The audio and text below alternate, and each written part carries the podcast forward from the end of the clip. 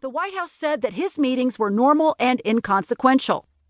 Kushner has agreed to discuss his Russian contacts with the Senate Intelligence Committee, which is conducting one of several investigations into Russian meddling in the 2016 election. In many ways, Kushner is a unique figure inside the White House. He is arguably the president's most trusted advisor, and he is also a close member of the president's family. His list of policy responsibilities is vast. His foreign policy portfolio alone includes Canada and Mexico, China, and peace in the Middle East, yet he rarely speaks publicly about any of them. Former FBI Director Robert S. Mueller III is now leading the probe into possible coordination between the Kremlin and the Trump campaign, and he has set up shop in the Patrick Henry building in downtown D.C. Even before he was picked by Deputy Attorney General Rod J. Rosenstein to take over the case, investigators had been stepping up their efforts, issuing subpoenas and looking to conduct interviews, people familiar with the matter said. A small group of lawmakers known as the Gang of Eight was recently notified of the change in tempo and focus in the investigation at a classified briefing. It is unclear exactly how Mueller's leadership will affect the direction of the probe.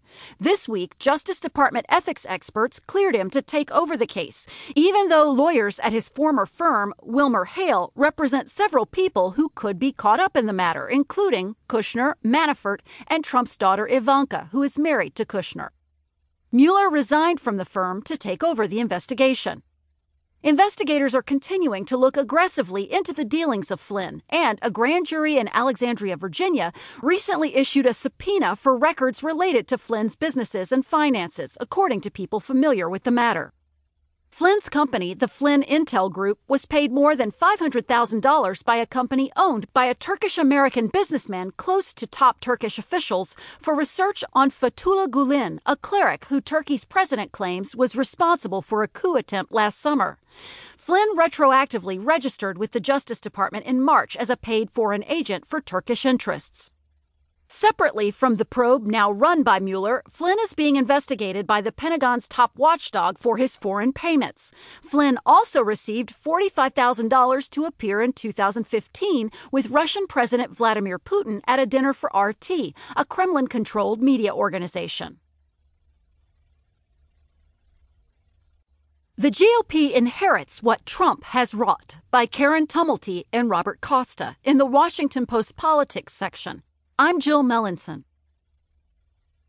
The darker forces that propelled President Trump's rise are beginning to frame and define the rest of the Republican Party. When GOP House candidate Greg Gianforte assaulted a reporter who had attempted to ask him a question Wednesday night in Montana, many saw not an isolated outburst by an individual, but the obvious violent result of Trump's charge that journalists are the enemy of the people. Nonetheless, Gianforte won Thursday's special election to fill a safe Republican seat.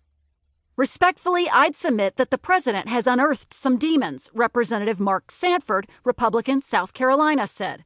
I've talked to a number of people about it back home. They say, well, look, if the president can say whatever, why can't I say whatever? He's given them license. Trump, and specifically his character and his conduct, now thoroughly dominate the national political conversation. Traditional policy arguments over whether entitlement programs should be overhauled or taxes cut are regularly upstaged by a new burst of pyrotechnics. The dynamic is shaping the contours of this year's smattering of special congressional elections and contests for governor, as well as the jockeying ahead of the 2018 midterm elections.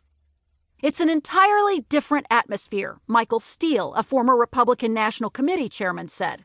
The president isn't ideological and ideology is no longer the anchor. So when reporters put microphones in candidates' faces, they're asking about the president, tweets, character, your moral outlook, and not about a particular policy. Few Republicans expect party leaders to do anything to lessen the toxicity.